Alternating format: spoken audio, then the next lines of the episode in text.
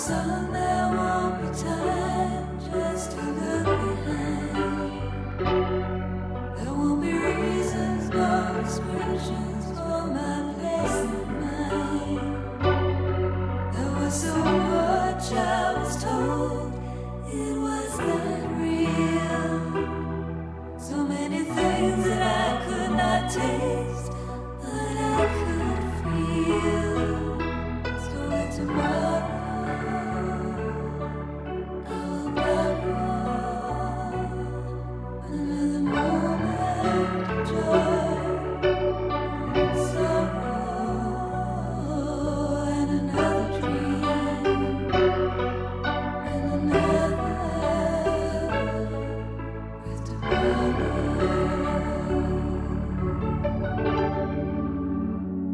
Jiang Qing, the widow of Mao Zedong, had been locked away in solitary confinement for 10 years. Over that time, she had hoarded socks and handkerchiefs until she had enough to make a rope. And in 1991, she hanged herself. She left a note. It said, "Today, the revolution has been stolen by a clique led by Deng Xiaoping. The result is that unending evils have been unleashed on the Chinese people. Chairman, your student and fighter, is coming to see you."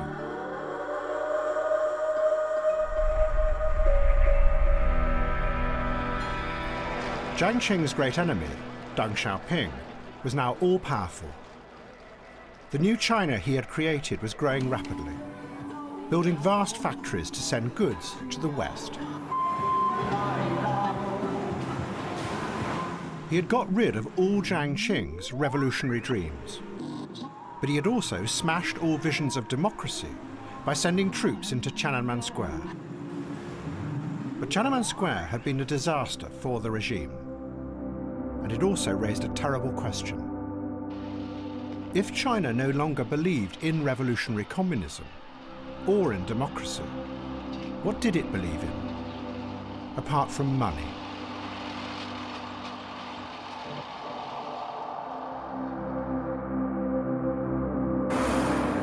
Deng Xiaoping's solution was to go back into the past and reawaken an old, powerful fear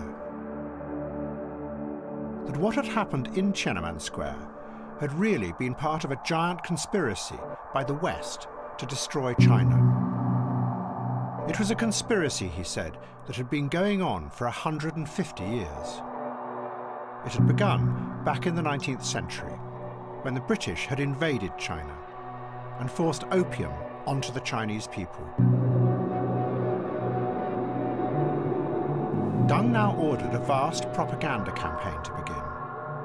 Its aim was to spread the idea of a conspiracy. At the centre of the campaign was a multi-million-dollar film, including British actors. Feng Zhi, Xiuyan.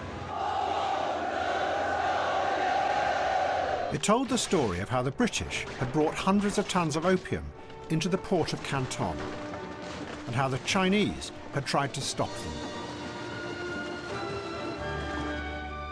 But the British, led by Queen Victoria, were determined to smash their resistance and use the opium to reduce the Chinese people to zombies, and so control the whole world. Gentlemen, the fact is, whoever gets hold of China will have the entire East, the 19th century.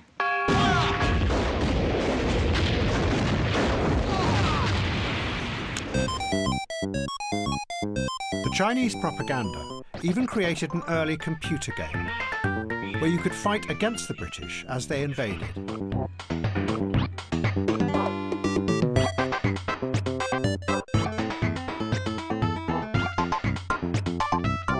Now, the campaign said, the West were trying to do the same again.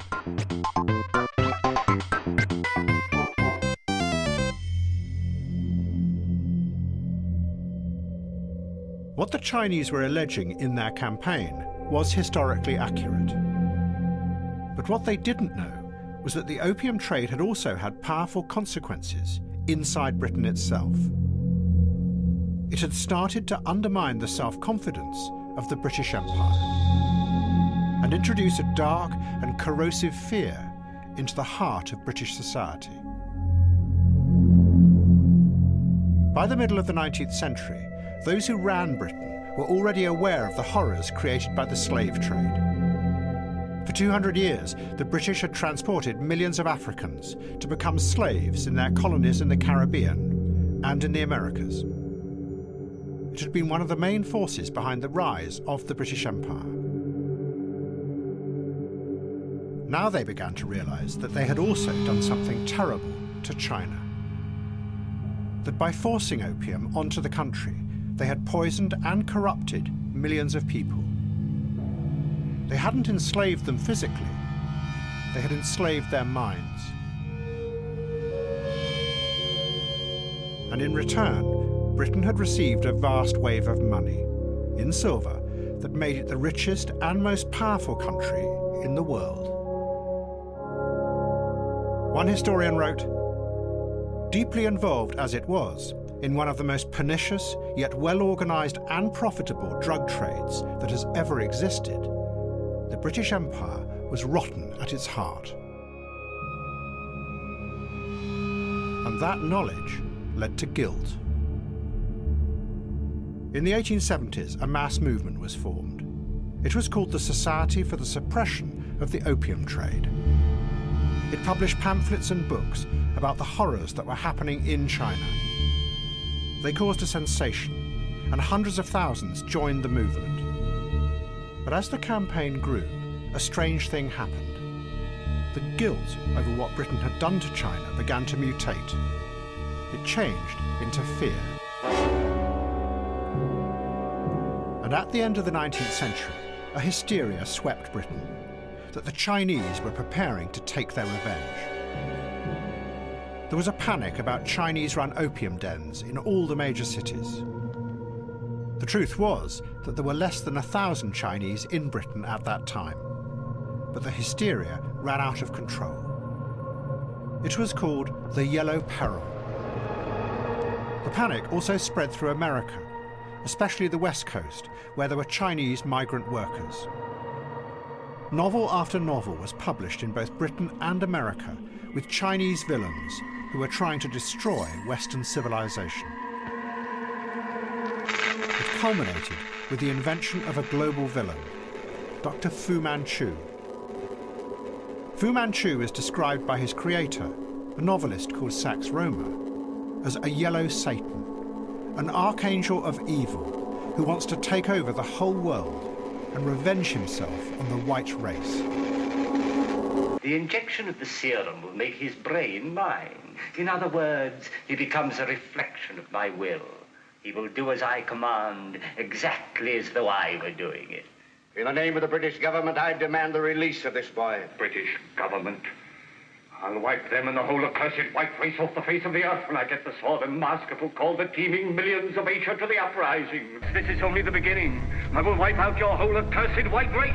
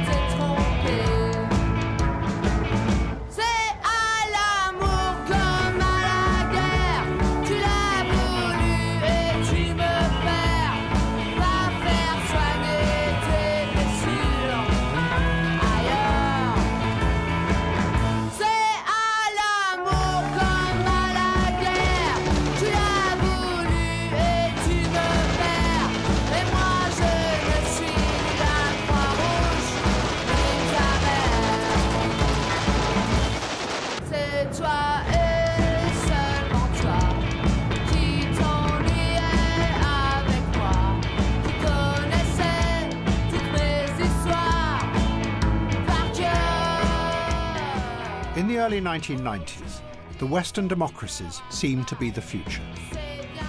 The collapse of the Soviet Union meant that their ideas were now going to spread all across the world.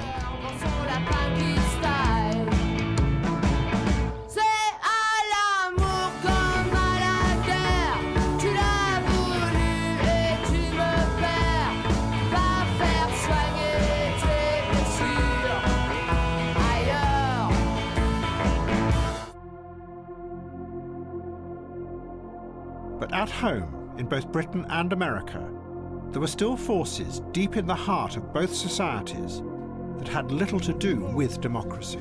Man with a gun! 12 Georgia, 30, I need additional units, 6, 7 in Dacre, I got a 415 man with a gun. He's running.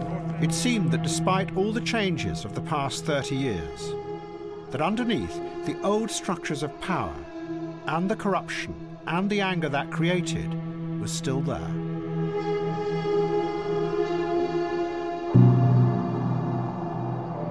In Los Angeles in March 1991, Rodney King was chased and stopped by police for drunken driving. Despite offering no resistance, he was beaten repeatedly by 4 officers. It was videoed by a man watching from a balcony. He took it to the police, but no one was interested. So he gave the tape to a local TV station. When it was shown, there was an outburst of anger against the police violence. 4 of the officers were put on trial.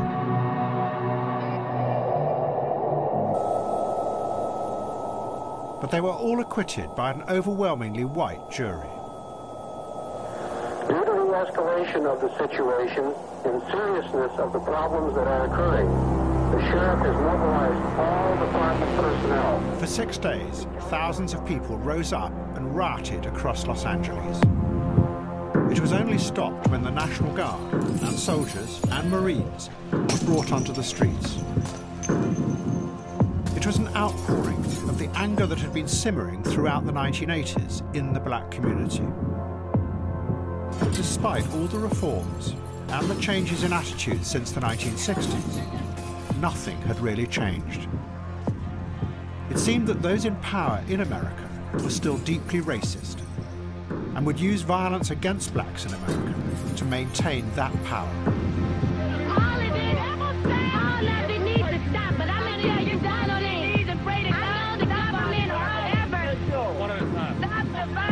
talk.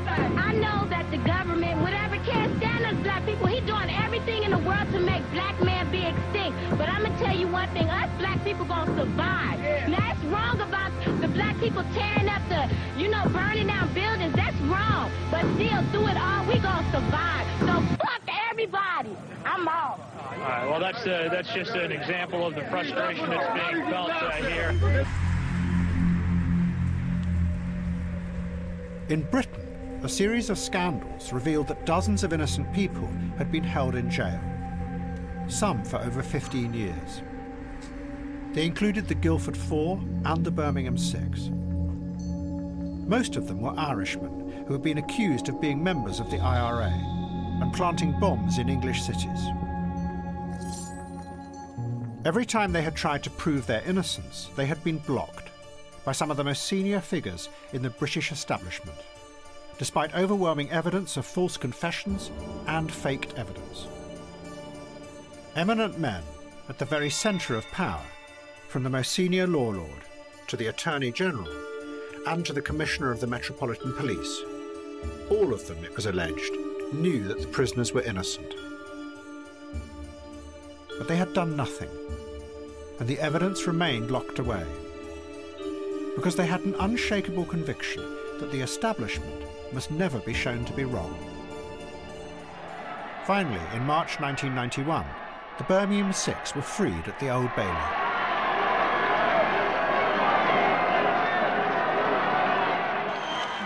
Ladies and gentlemen, for 16½ years, we've been used as political scapegoats for people in there at the highest.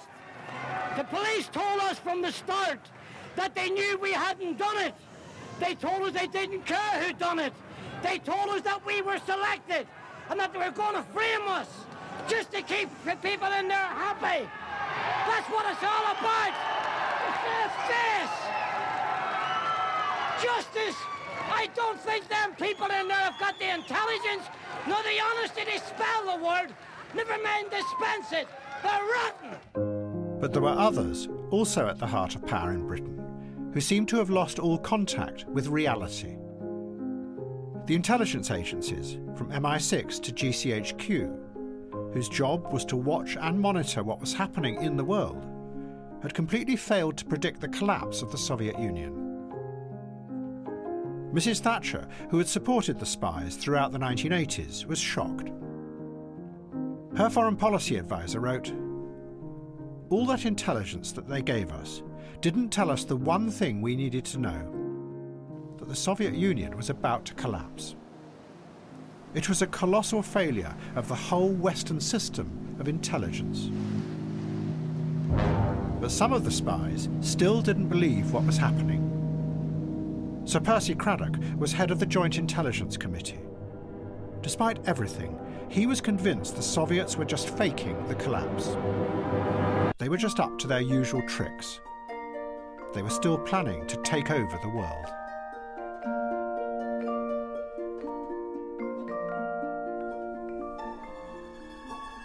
Both Britain and America were societies that had been built on empire and conquest, through violence and the exercise of power. But neither of them had ever faced up to this. And instead, they had both built dreamlike myths about their exceptionalism, to shield and protect themselves. But in both cases, those myths were rooted in fear.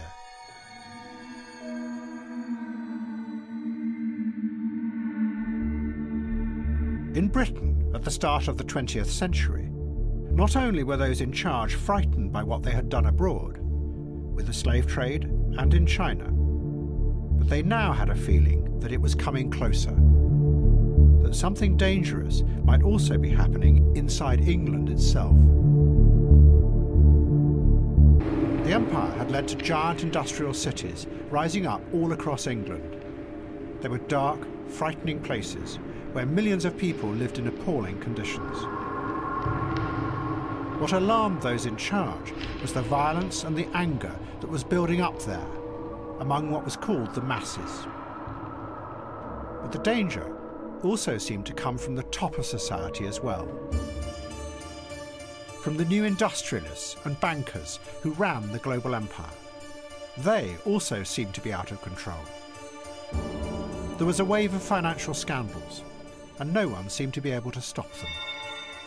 The novelist E.M. Forster wrote, "England is being menaced by the inner darkness in high places that has come with this commercial age."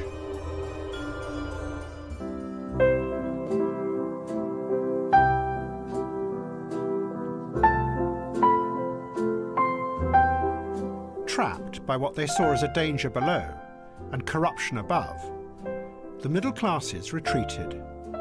They turned away into another imaginary version of England, where there were none of these threats. It was invented for them by a whole generation of writers, artists, and musicians, who in an act of collective imagination created a complete dream image of England's past, one that still haunts the country today.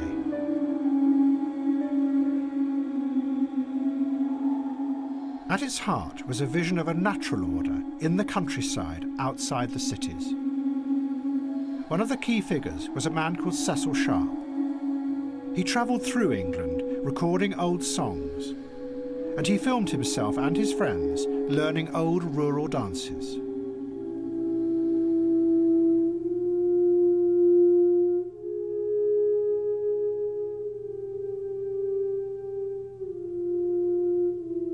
Sharp made it absolutely clear that this was a political project.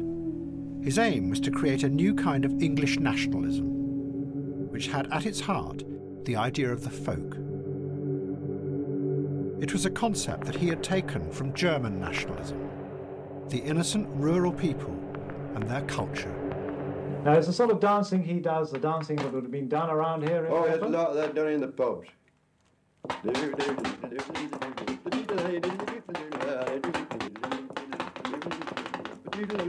What was implicit in Sharp's vision was that it was an England before mass democracy had come. An England where villagers lived in harmony and safety, taken care of by the lord of the manor. Harry, I've never seen a thing like this before in my life. What do you call him? I call it dance and doll. Sharp was not alone. In 1914, a festival was started in Glastonbury. It ran every year until 1927. It was organised by Rutland Boughton, who wanted it to be the centre of this new English culture. He composed an opera for the festival, which became a national sensation. It was called The Immortal Hour. It is set in a dark, mysterious wood, where there are powerful ancient forces. They can be frightening, but they are also a way of connecting with the forgotten natural order of power in England. They are the lordly ones.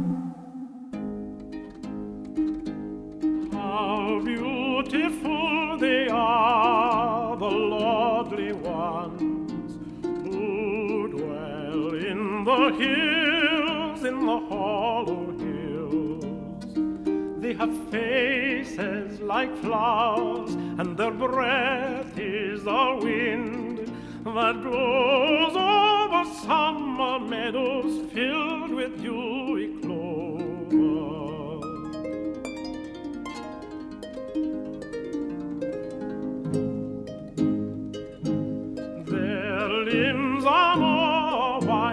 Shafts of moonshine,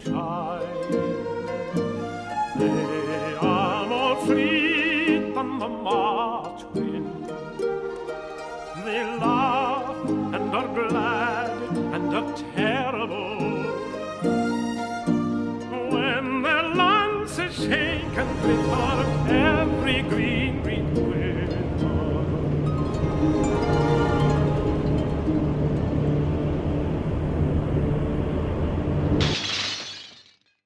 This is a story that begins in any part of America, wherever you may be.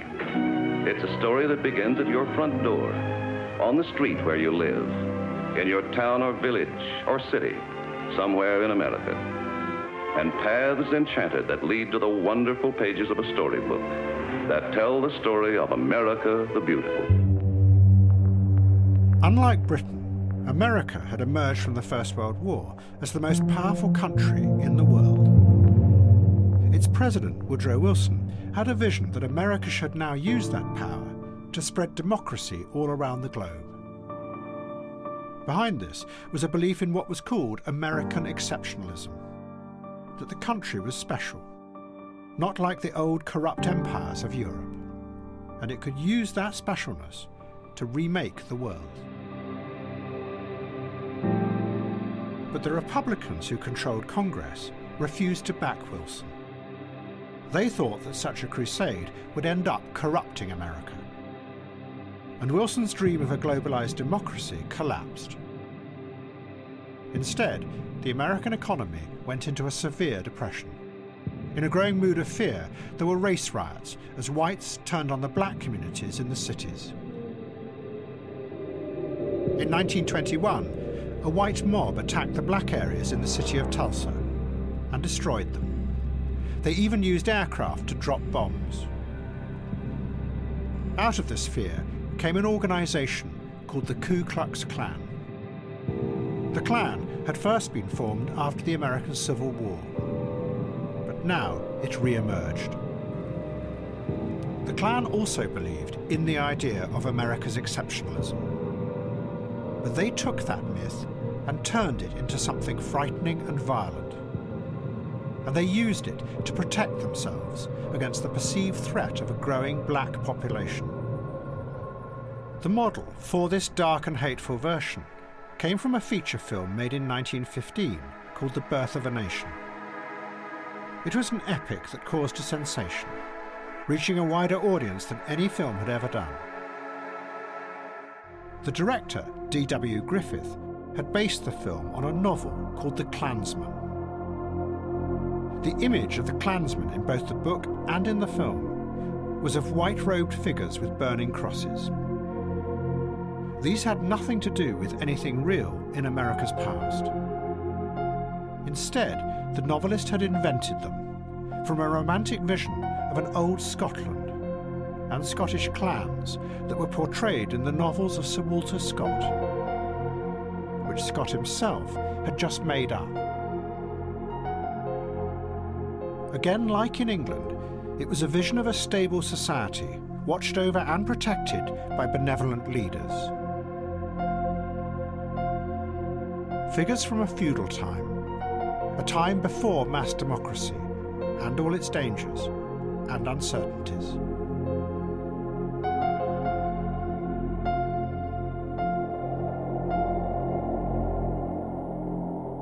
In real life, the new clan then copied the costumes and imitated the rituals from the film, and it quickly became a mass organisation.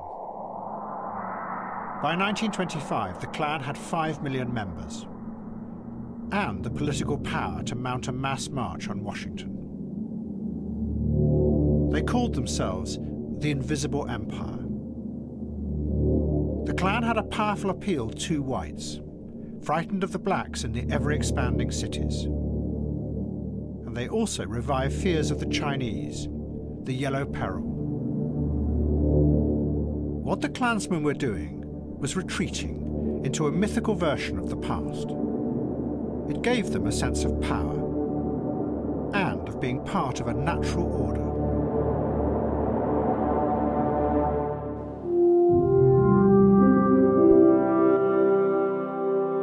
And in Britain, the belief in the idea of a natural order of power continued to grow, even as the real power was declining.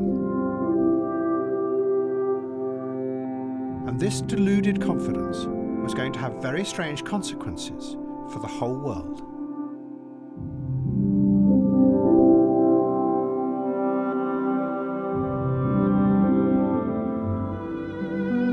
After the First World War, a group of upper-class English men and women were sent to Baghdad to create a new country out of the ruins of what had been the Ottoman Empire.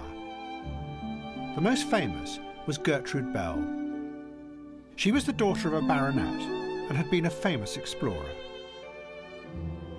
Almost immediately, hundreds of thousands of Arabs rose up, demanding independence. The British had been financially broken by the war, so they invented a new and cheap way of suppressing the insurgency. They used aircraft to bomb the rebels. They called it aerial policing, and they took back control and set about creating the new country, called Iraq. But because there was no money, the group could also not afford to survey the country. Instead, with no information, Bell and the others simply projected onto the Arabs that powerful romantic dream of an old England. They decided that the middle classes in the cities who had run the country under the Ottoman Empire were corrupt and untrustworthy, which meant that they had to be excluded from power. Instead, power should be given to the sheikhs, who ruled the tribes out in the countryside. To the British, the sheikhs represented the true Iraq, because they hadn't been infected by the corruption of the modern world. Their system was one of a natural order, just like in the England of the past. The sheikhs, said Gertrude Bell, are like great aristocrats. They will run a system that will maintain a natural equilibrium. The truth was that this picture of Iraq was completely detached from reality. The sheikhs were really marginal figures, while the Ottomans had begun to create a modern, progressive society in the cities. But the British now tore that apart and replaced it with a strange dream that had nothing to do with the complex, multi-layered society in front of their eyes, but was really rooted in the strange, dark fears that were rising up in Britain itself as its power declined. Then, in 1932, the British, facing an economic crisis at home, packed up and went, leaving behind them a completely unreal and unstable society.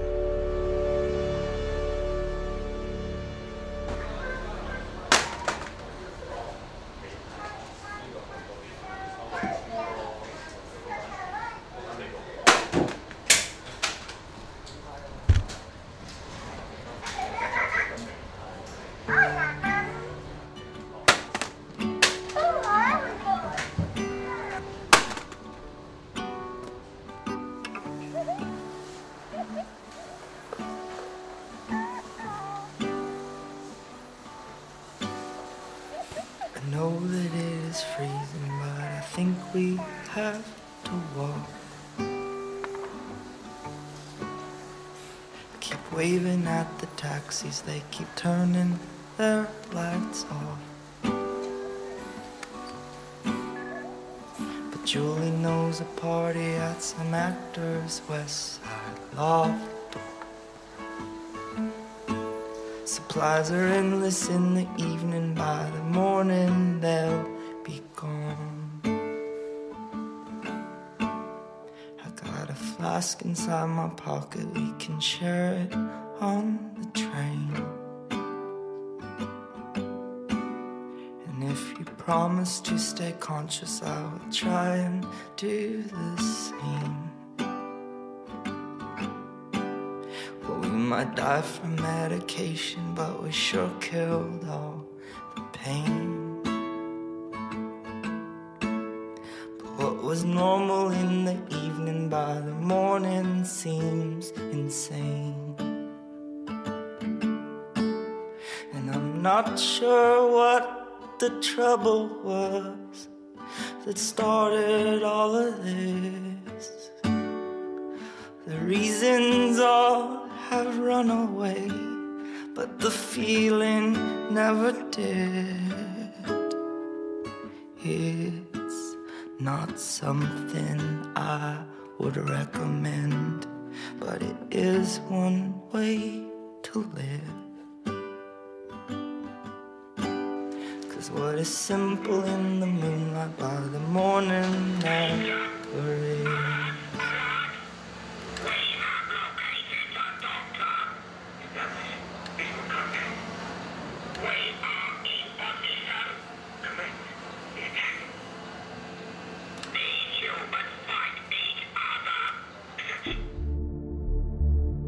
At the same time as large numbers of factories began to close across America, a new drug was created.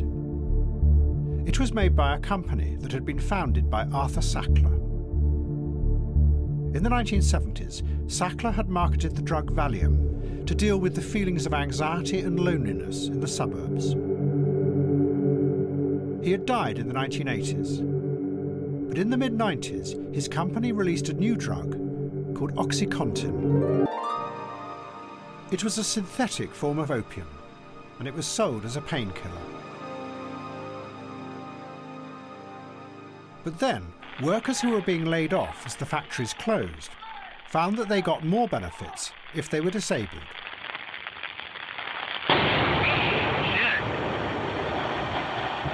So they went to their doctors and said they were injured, and the doctors gave them OxyContin. They got their benefits, but they also discovered that OxyContin made them feel safe, in a bubble, protected from the anxieties and fears of the new post-industrial world.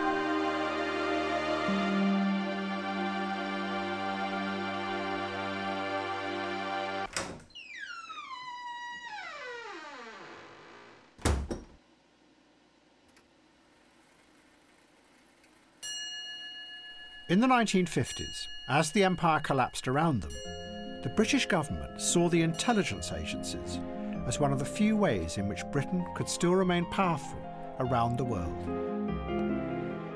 In the public's eyes, the spies were powerful, glamorous figures, epitomised by James Bond, who proved that Britain still had global power. In reality, MI6 was full of communists who kept defecting to the Soviet Union, while MI5, whose job was to catch such traitors, hadn't caught one for years. A tough police chief from Glasgow was sent in to reform MI5. But the agents would only talk to him in Latin, which he didn't understand. He gave up and told his wife that it was like working in a madhouse. Then MI5 was told by the Americans that one of its own agents was also a traitor. Surveyor of the Queen's pictures, Sir Anthony Blunt. He, of course, is here. Sir Anthony, if we are going to pick up... MI5 asked Blunt if he was spying for the Russians. He said yes, he was. So to avoid embarrassing the Queen, they gave him total immunity from prosecution and let him carry on working at Buckingham Palace. The Negro is ticking under the picture. I've been listening to him while you're talking. And it is indeed a clock. Yes. And the mechanism is peculiar because the actual time, if you want to know the time, you'll have to look into the eyes. John le Carré had worked as a spy for MI6, and the experience made him understand what this secret world was really about. That in a country whose power had collapsed, leaving only a drab, decaying reality all around, the spies had managed to recreate a magical world where they could go anywhere they wanted, bug, burgle, and even assassinate people without any fear of judgment or control, just like in the Empire. There is something delicious about being told now, we're going to have to burgle that house tonight. And what we'll do is we'll have a policeman outside, and while the owners of the house are away, in case they come back, the policeman will say, I'm sorry, you can't come in, we've had a burglary report in your premises. And these larcenous instincts, which are put to the service of the crown, had a voluptuous quality in the sense that this was a necessary sacrifice of morality. I really believed at last that I had found a cause I could serve. I also longed for the dignity which great secrecy confers upon you.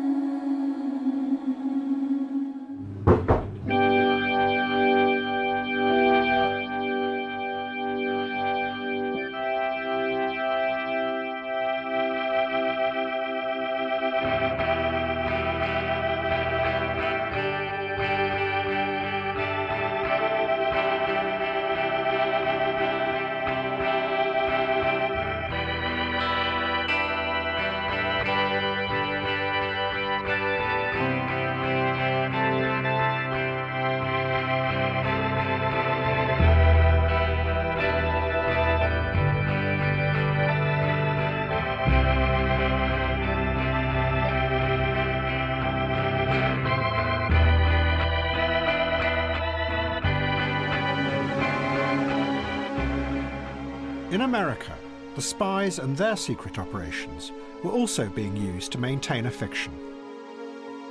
Ever since the Second World War, the American government had been using the CIA to manipulate and overthrow the governments of many other countries.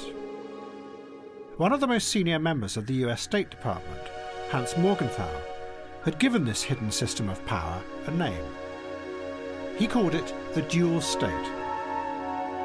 America had to do this, Morgenthau said, because of the harsh realities of power in the world. But it had to be kept secret from the people, because revealing it would undermine their belief in democracy and in their exceptionalism, a belief that was essential in the Cold War. From the 1950s onwards, the CIA rigged elections, destabilized governments through fake information, and organised violent coups in Italy, Greece, Syria, Iran, Guatemala, South Vietnam, Indonesia, and Chile. In all, the United States ran covert operations to overthrow 66 foreign governments. And in 26 cases, they succeeded. Morgenthau believed that this secrecy was creating a dangerous time bomb at the heart of America. And in the mid-1960s, details started to leak out. One of the senior members of the CIA, Miles Copeland, revealed that he had been involved in organising coups throughout the world, starting in Syria in 1951. It seems to confirm from the inside many of the people's fears, worst fears, about the way in which American policy is conducted, for example, plotting to overthrow the Syrian government and others. Do you think that's a useful way of conducting a foreign policy? Keith, I'm not going to make a moral judgment. I'm simply describing the way things are done. Yes. It is true. Now, let me finish. It is true that in many cases we would sit around in our attics of the State Department and we would have long discussions. Our government does not interfere in the internal affairs of a sovereign nation, and we meant that from the bottom of our hearts. And then we'd say, but this is one case where we have to. And so we would have to try to decide how to do what it was we said was against our policy to do. And we did, in fact, interfere in internal affairs of many sovereign nations. Wherever he walked, all hell broke loose.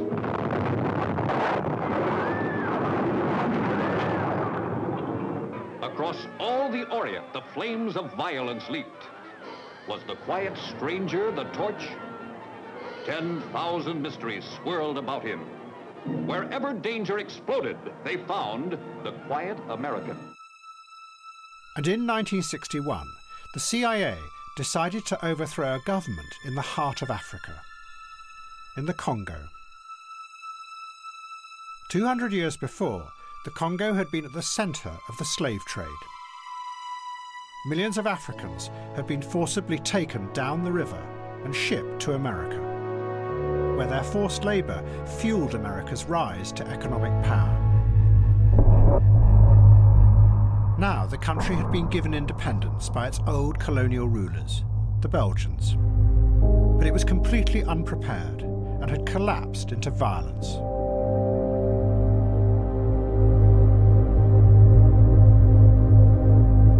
The CIA were frightened that the new Prime Minister, Patrice Lumumba, was about to turn for help to the Soviet Union. It meant that the Russians might take control of the giant copper mines in the south of the country. The copper was crucial to the new electronic systems and computers that the Americans were building. They were the foundations of America's new wealth and power. And the CIA helped Lumumba's opponents capture and kill him. And they helped install a dictator in his place. He was called Colonel Mobutu, whose brutal regime the Americans would support for the next 30 years. Rather than establishing a democracy, what the Americans had found themselves doing was continuing the instability that had been created by the old European empires. And then they did the same in Iraq. In 1963, agents from the CIA came to Baghdad to plan another coup. One idea was to secretly poison the communists in the government. But the country the British had created was by now so unstable that before the Americans could act, the Ba'ath Party mounted their own coup. The streets of ancient Baghdad become the scene of a short but decisive revolution that topples the pro-communist government of Premier Abdelkarim Qasim, shown here on the right. A six-man military junta seizes power on a holy day, and within hours the premier, who reportedly had executed 10,000 people, is himself shot. But the American agents supported and helped the overthrow. They even gave one of the young Ba'ath Party members, Saddam Hussein, a list of communists in Iraq. Saddam Hussein used it to execute thousands, and it began his rise to power. He later ordered a feature film to be made about his heroic role in the coup. It was made by the British director Terence Young, who had also made the James Bond film, Dr. No.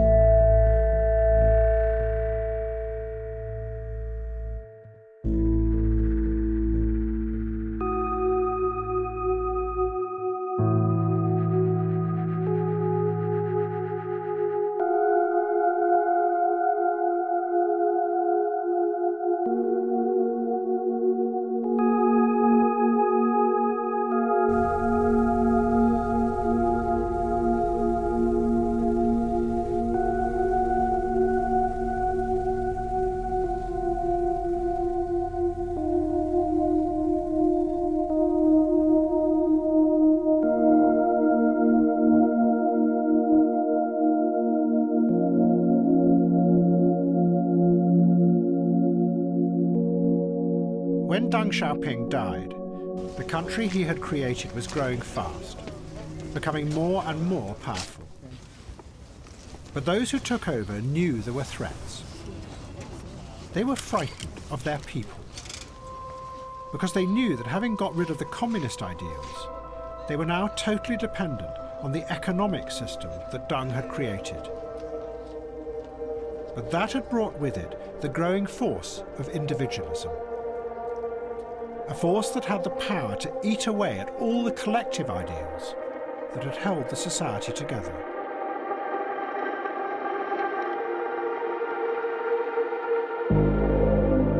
And outside China, they were increasingly frightened of the global financial system, run by the Western bankers.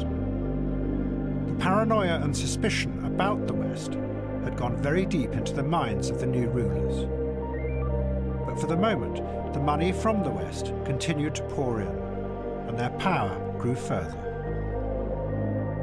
At the end of 1997, Britain had agreed to hand Hong Kong back to China. During the negotiations, the British had insisted that Hong Kong should remain democratic.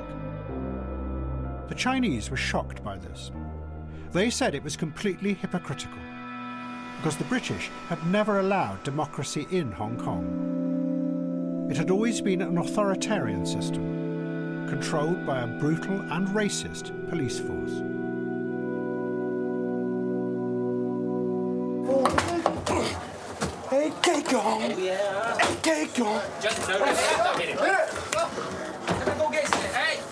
Who's got a mace? Chemical mace? Sergeant! Mace! Come on, Macy! Get the fuck out of it, you little gobshite! Get out of it! It's got to be subdued, man.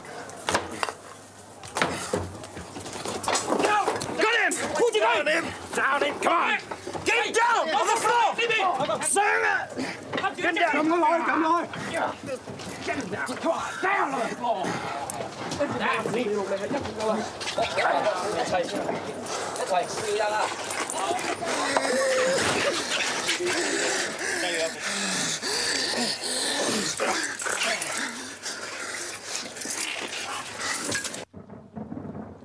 British government sent an envoy to negotiate with the Chinese.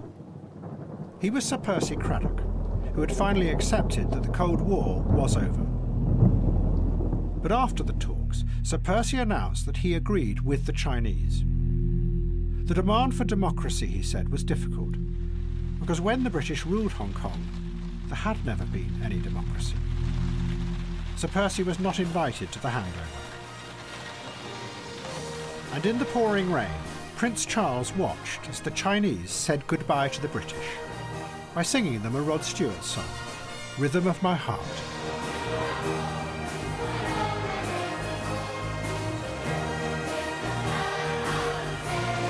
And despite the Chinese triumphalism, the BBC continued the fantasy of the special virtues of Britain's empire. China is certainly jubilant about the return of this 412 square miles of territory. And that jubilation is everywhere in Hong Kong. But as we've seen tonight, it isn't quite as simple as that. There's a genuine fondness for Britain's decent contribution here. Genuine fondness for the last governor, too. He's family, as one Chinese Hong Konger described it to me.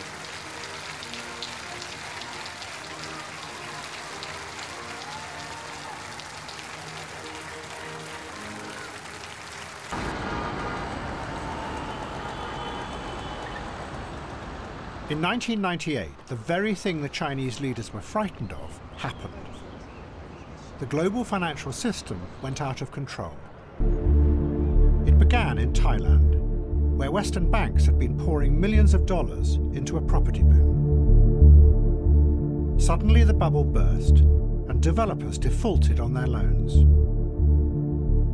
Western investors panicked and rushed to get their money out.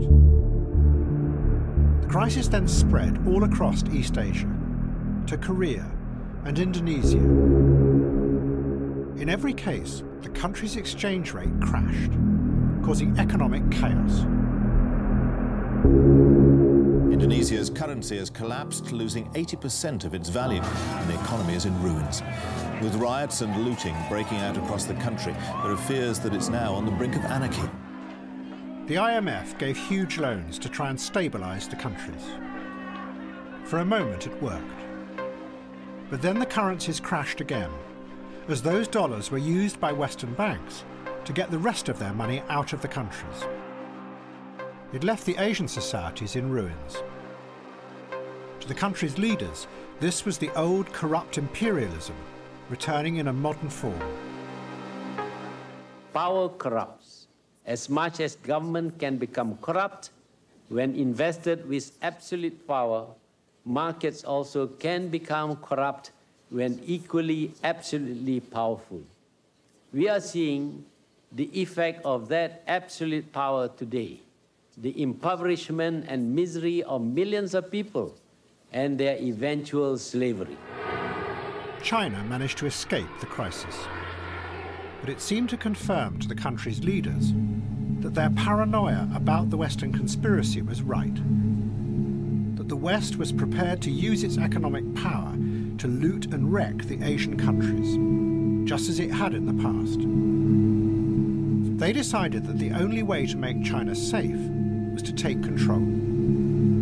The chairman, Jiang Zemin, instructed that all the dollars that China got from exporting their goods should be sent back to America and used to buy up the United States government debt. This would make the dollar rise in value, which meant that Chinese goods would be even cheaper. But it would also make interest rates in America low, which meant that people would borrow even more money from the banks and buy even more Chinese goods. It was a virtuous circle. What the Chinese were doing was using the money to create a safe bubble wrapped around the United States that would stabilize the system and so keep China safe. But in the process, the Chinese money would create the biggest consumer and property boom ever in history and lead America into a protected dream world that was increasingly detached from the reality outside.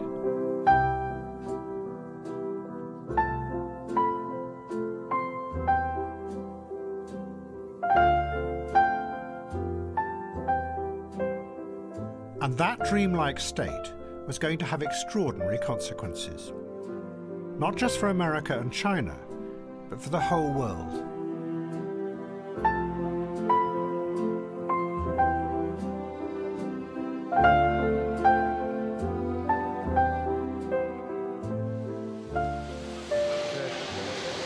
The city's going through its worst sandstorms in living memory. It swathed the city in this ochre colour, this blanket of red dust. It's raining now, it's literally raining mud. I mean, just look at it. I mean, this used to be just completely full of the international press. I mean, there's still a lot of foreign journalists here, but just blown apart by the worst sandstorms that people say is in living memory. Watch the cable. In 2003, America and Britain were preparing to invade Iraq. For George Bush and the Americans, the aim was to bring stability to the Middle East. But Tony Blair saw it in wider terms. It was part of a new kind of global intervention that was not like the empires of the past. Instead, it was a way of liberating millions of people from a brutal dictator, which would then allow them to become free, democratic individuals. But there were people in Britain who knew the strange origins of Iraq. How 80 years before, English administrators had gone there and created a highly unstable society rooted in false dreams of England's past. A group of 6 historians came to see Tony Blair. They explained to him the complex reality of the different groups in Iraq and how they could easily turn on the Western intervention. There was silence in the room. Tony Blair said, "Saddam Hussein is an evil man who needs to be removed." And the historians left. Then the spies came to see Tony Blair. They told him that there were hidden weapons of mass destruction in Iraq, which justified the invasion. But yet again, they were inventing a magical world of hidden threats. And the invasion began.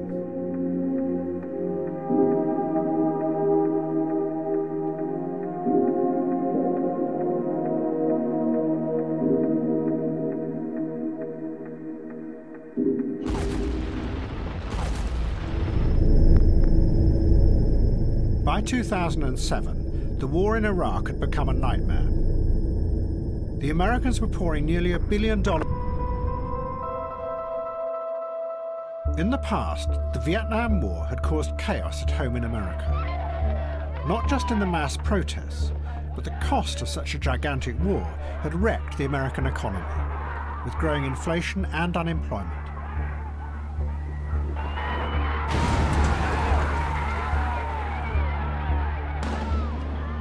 The politicians had no idea how to deal with the economic chaos. And it, as much as the protests, had forced them to admit defeat and flee from Saigon.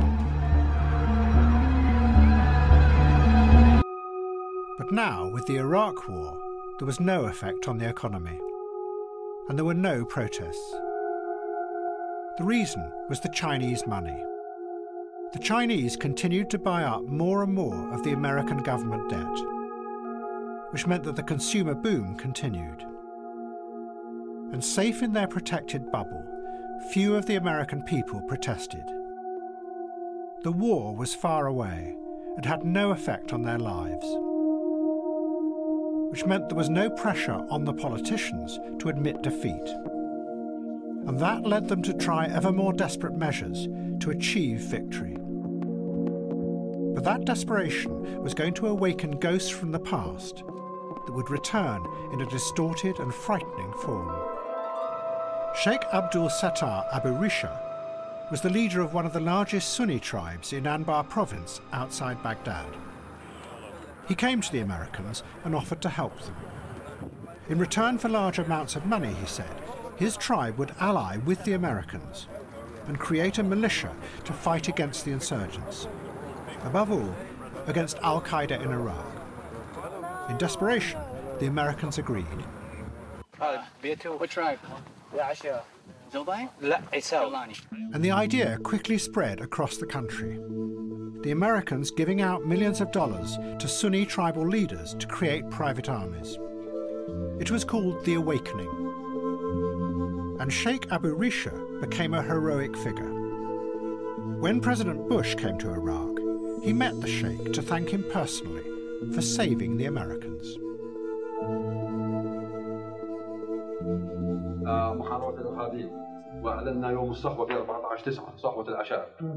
On September 14th, 2006, we have made our voice loud and clear. It was the tribals rising against terrorism. And we attacked al-Qaeda, starting with al-Anbar. And if they rely on us, we will be able to defeat terrorism and al-Qaeda from throughout Iraq. But what the Americans had found themselves doing was exactly the same as the British had done 80 years before. Faced by a complex society that they did not understand, they were turning to the tribes outside the cities and giving them power. They called the militias the Sons of Iraq, and it seemed to work. But in reality, it was going to lead to something even worse.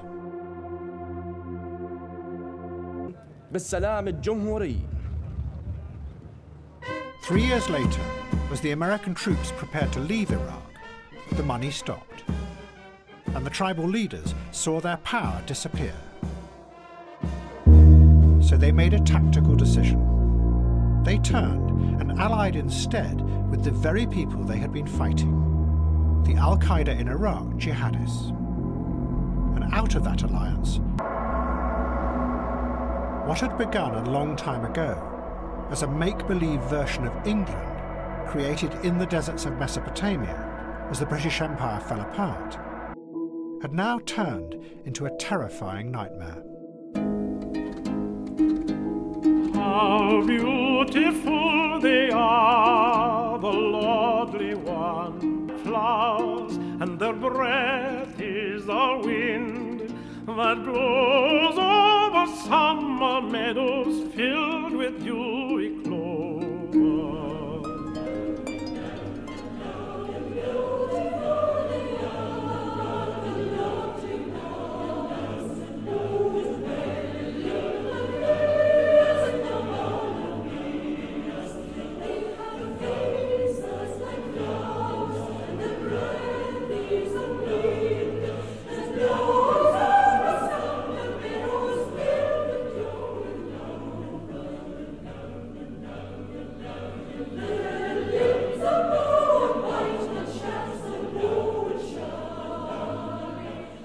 And that mythical, romantic view of the past was also about to return at home, in both America and Britain. And it was going to have powerful consequences there too. In his campaign, Donald Trump promised to recreate a lost America. We will make America proud again. We will make America safe again. And we will make America great again. God bless you and good night. I love you. But with the exceptionalism also came the fear and the violence.